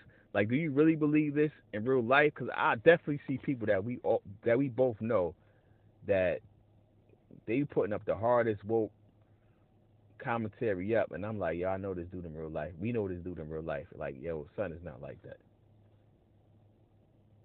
Oh, yeah, I try, I try to believe some people. I try to believe that they have um, you know, matured or that they have, you know, their goals uh, for like the benefit of mankind.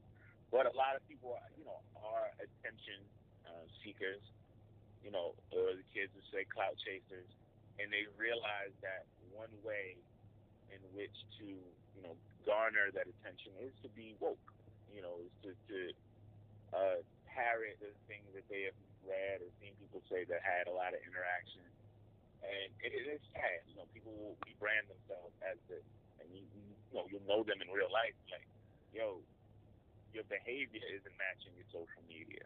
Um, yeah. And I mean, I, I think even for myself, you know, I had to do like self reflection. Like, was I doing it? And I'm like, no. I've actually like had these thoughts for years, and I, I've I've shared them with people. And you know, if if you didn't know, I probably didn't talk to you. so I've, I've had, you know, so you know, I had to do a check, you know, whether it's my mom, like, you know, like, am, am, am I the same person, you know, I've been as a kid, or you know, my friends know me, you know, 20 years. Am I the same person? And like, yeah, but I, I've seen people who have switched, and some have gone on to like start political careers, or, or you know, start, you know, uh, community activism, and it's just like you just know, like, if this joint don't work out, they gonna go right back to you know whoever they were before. It's all so if you don't have talent you want to get famous, you got to find something, man. Yeah. Yeah. Oh, oh. So, like, I guess we can, um, you know, talk about the fine print because a lot of, a lot of, um, just going back to Trump, a lot of his wealth. I was reading. I think it was Fortune, Forbes, one of them little, one of them, um, you know, those magazines. I don't know which one that top, but they was talking about like, um, he made most of his wealth by licensing his name, like using license agreements. Like talk about that as it relates to IP, intellectual property.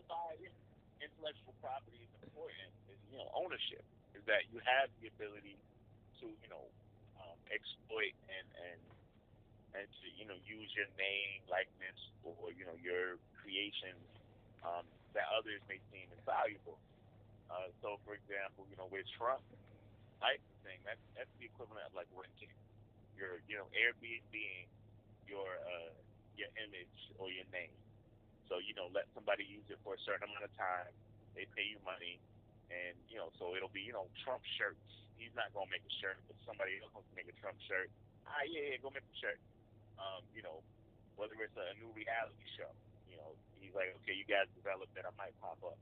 Um, and he, he made a lot of money because he built this image of you know this successful businessman, you know, uh, tough, uh, you know, authoritative, strong, um, and that actually helped him win a president. Because people were watching a reality show and oh, guy with no business, knowing that you know he has a bunch of failed businesses. He, you know, filed bankruptcy multiple times, you know, in order to you know protect the assets because of failed business venture. Uh, the man has gutted, you know, Atlantic City. Yeah. Um, Yeah. he just you know, but building that brand allowed him to license um, it to others and you know just get residual income. Okay. Who who who like what person could be music, could be uh you know, otherwise, like what person um do you think um is like a a role model for like this is how you go about running your your your likeness, your IP and why?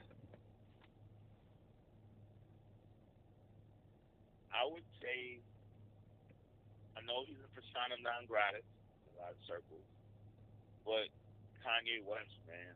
Um, Mm. I think Kanye West that skill set is his marketing. He is like a modern day P.T. Barnum. Um, you know, created you know what we know as the the, the circus. Um, because Kanye has been able to put himself uh, out in front of everything else, and and people have endeared themselves to it. You know, he's put himself in front of the music, in front of his beats, in front of the fashion, in front of you know whatever, um, and it created a cult of personality. Um, you know, he, he made sneakers that looked like other sneakers, and these people were like, no, these are different because Kanye made them. And man has consistently sold out and like understands sneaker culture and like sneaker game and has made a very successful uh, you know runs on on both Nike and Adidas. Um, you know, which is which is rare. I mean, you know, I see more Yeezys than I see LeBrons on like kids that are like, you know, trying to, you know, stunt. You know, LeBron might sell more sneakers, um, but when kids are like, yo, I'm, I'm trying to, you know, stunt on the gram, they don't get some Yeezys. And and these are kids that don't even listen to, you know, Kanye West. They not they're not playing college dropout, but they, you know, come to love like the the King hype beast. I mean, he had kids dressed up like homeless people, man. Yeah. He had a whole line of like uh, burlap sack and tent clothing that kept buying like asymmetrical T-shirts, man. Yeah, it was That- it was that- it was uh, it was crazy, and and that price tag was crazy too. But a part of that, I feel well, one is that is Kanye, and also he put that that price point. I think at a certain price point, people go on. I mean, obviously, there got to be some marketing behind it, marketing and branding, you know. But I think at a certain price point, it's gonna make people want it more so than just like the Shaq sneakers. You know what I'm saying? Yeah,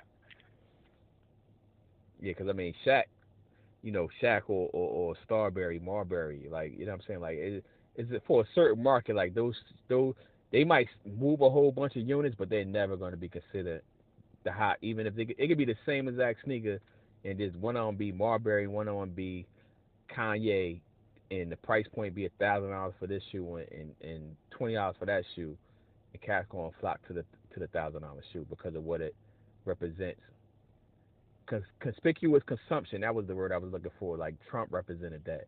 So like you know, Kanye represents that too. So maybe I didn't. I never thought about it to this point, but maybe that's why he identifies with Trump too, or at least he did. Anyway,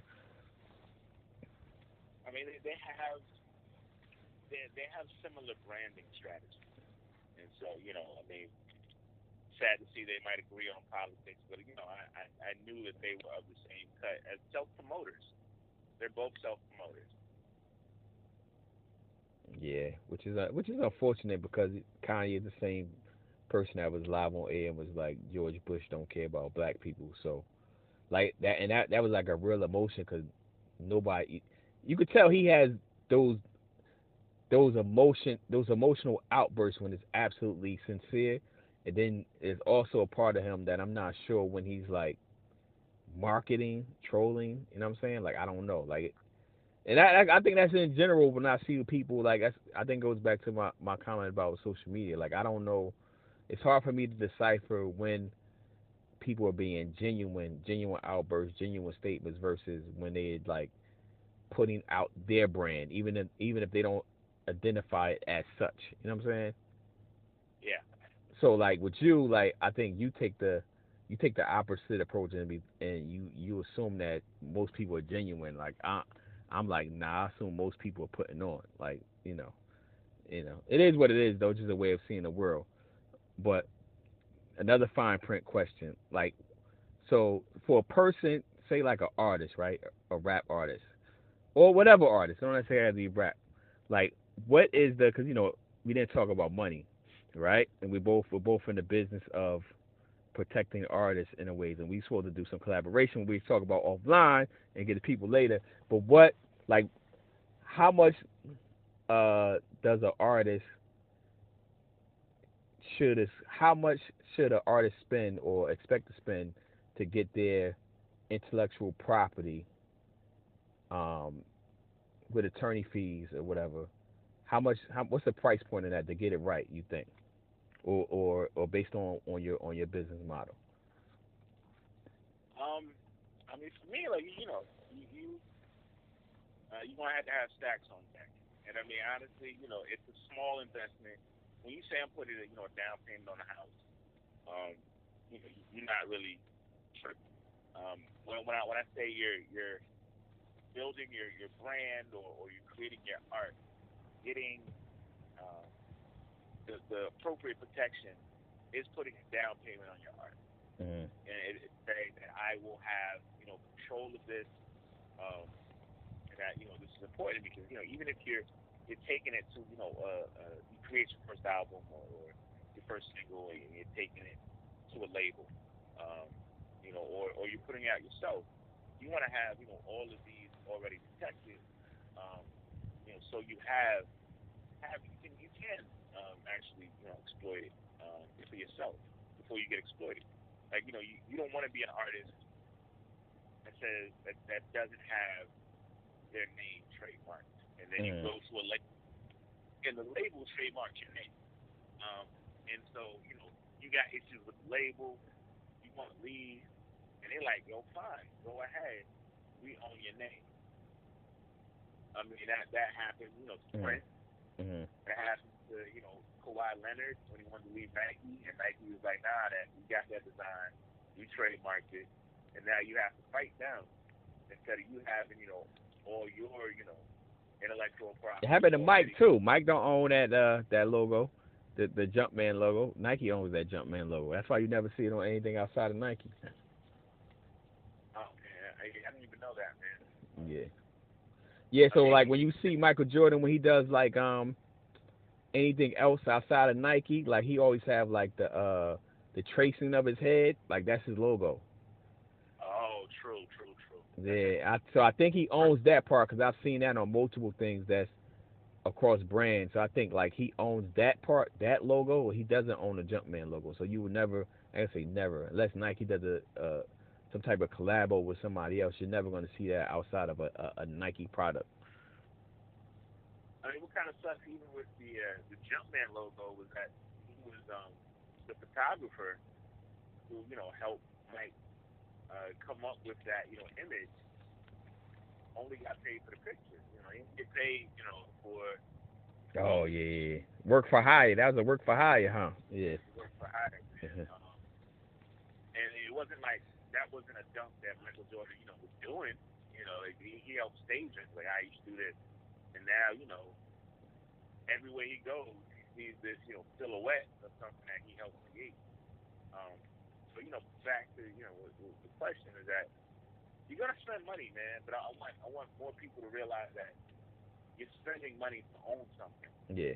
So what what's the what's the price? Cause I, I like you know I'm gonna get people like all right so this is the fine print like we we saying all this stuff so if you're gonna hire a lawyer this is what you should be expecting to pay. For a trademark, I mean, it, you know, honestly, it, it's uh, you're gonna you're gonna spend probably close to five hundred for the filing fee. Um, uh-huh. You know, you have multiple classes. Um, and then, you know, you're to have to, you know, pay either the, the hourly rate or some lawyers may have, you know, some flat fee. Um, so, yeah, like you, you're looking at um, close to, you know, a $1,000, you know, off rate. And that, that, that's, you get quality work with that. Okay. You, you get a quality attorney, and you know that, you know, when, when you have your brand, nobody else is going to be able to have that brand. Um, and, and, you know, ownership matters, man. Um, there's a, you know, one of the stories that we always talk about is that there's a Burger King um, that's not the Burger King we all know of. Mm-hmm. Small restaurant that never got a trademark uh, for Burger King. Um, and so the original, the, the, the Burger King we all know attempted to move into that their area, and they couldn't move in there because they have, you know, a state trademark for you know Burger King. But the original can never grow.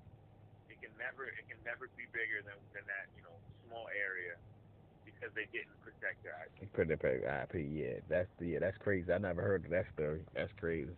Yeah, man, it's um like that the cautionary tale of like yo, they need to go out and get that trademark, you know, before somebody down the street you know comes in and, and picks it up, and now you, you're not going to be put out of business But your business can never grow. Got you. I gotta um. Wow.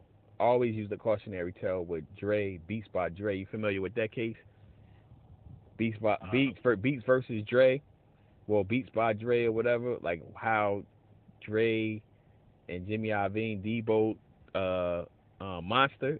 It's Beats yeah. by yeah yeah how they deboed Monster out of the IP and and everything else. I it's amazing. That's an amazing story, but I might have to start using that um that Burger King reference. Yeah, the, the Beats by Dre, man, just to be a to come from a spokesman, seller to a you know designer, owner purchaser, and then you know a a you know seller like that. That transition, that's how he you know became a billionaire. Um, yeah of you know, it was, it was Monster headphones Beats by Dre.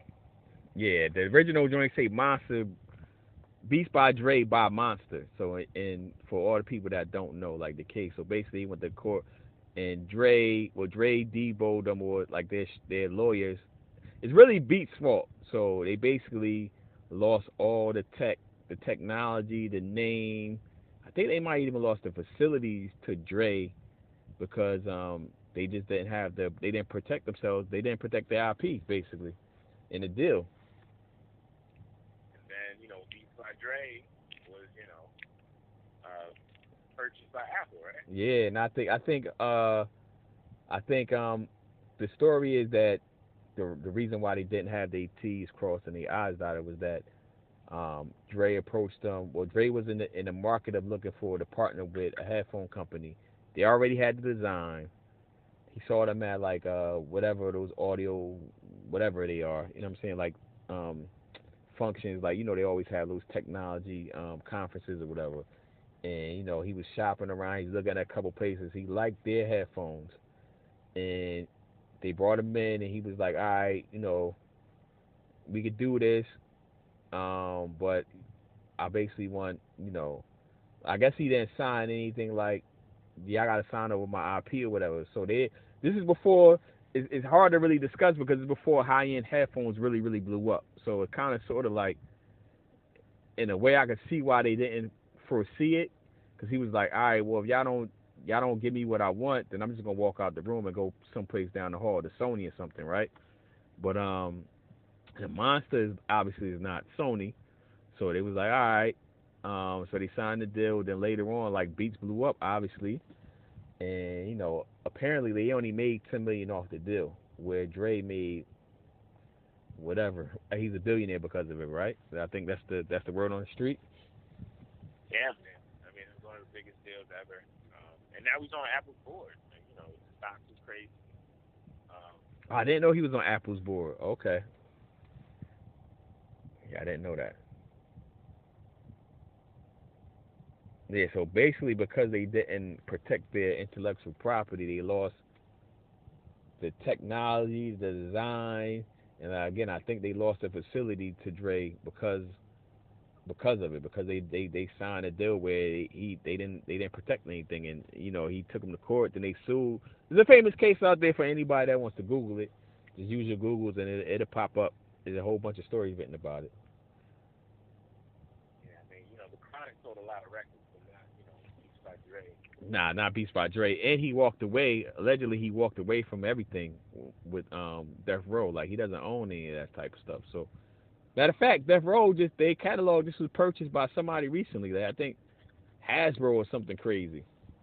Yo, but uh, Hasbro, Hasbro owns a uh, it's a it's a Canadian uh, TV entertainment um, company um, that also had a I think it's E1. E1, okay. also- I think they also had they had a lot of uh, a lot of like independent or like smaller label like uh, you know artists, um, and they they have that catalog. And so Hasbro bought E1, um, everything, um, the entertainment part. Entertainment, okay. Because I, I I think the main focus was Peppa Pig. Peppa Pig. Yeah, you're right. You're right. Yep, yep. That was it. They got everything from Peppa Pig. So they, you know, that's, you know, perfectly fine. Like, all right. Yeah. Yeah, so we gotta uh well we've been talking for like two hours, man. So give people your uh where they can find you at. And we gotta we gotta talk we gotta do it again because it's a whole bunch of stuff I wanna ask you about that I we, we didn't actually get to, so we'll figure it out though. But give give people your um where they can find you at on social media. Uh, you can find me on, Twitter, Instagram, uh, The Cosby. Um, you know, doing some cool stuff. Um, you know, just trying to, you know, keep up and, you know, make make a lasting impression. Um, we find print, man. There's a lot of a lot of things, man, that that world, you know, get in the context and the context of everything that's that's happening, going on, and uh, just you know, explaining some things to people. I think you know sometimes you need someone else to you know give you a different perspective of why the world is working the way it works. So you know, and I think DeTravius is a fantastic you know resource for it, and I'm down to help you know anytime I can. So you know, All right, definitely, man. And thanks again for your time, man. It's always appreciated. I definitely don't take it for granted. You could be doing anything else, but you had this uh, did this podcast together. But I'm I'm gonna holler at you later. All right, peace. Yeah, man. So hopefully it came out good. I think we did good. So hopefully everything the audio, because I said like I wanted to do it in the studio, but my last one the audio came out all right too, even though I was on the phone. So. I mean, we listen to phone taps, so I mean.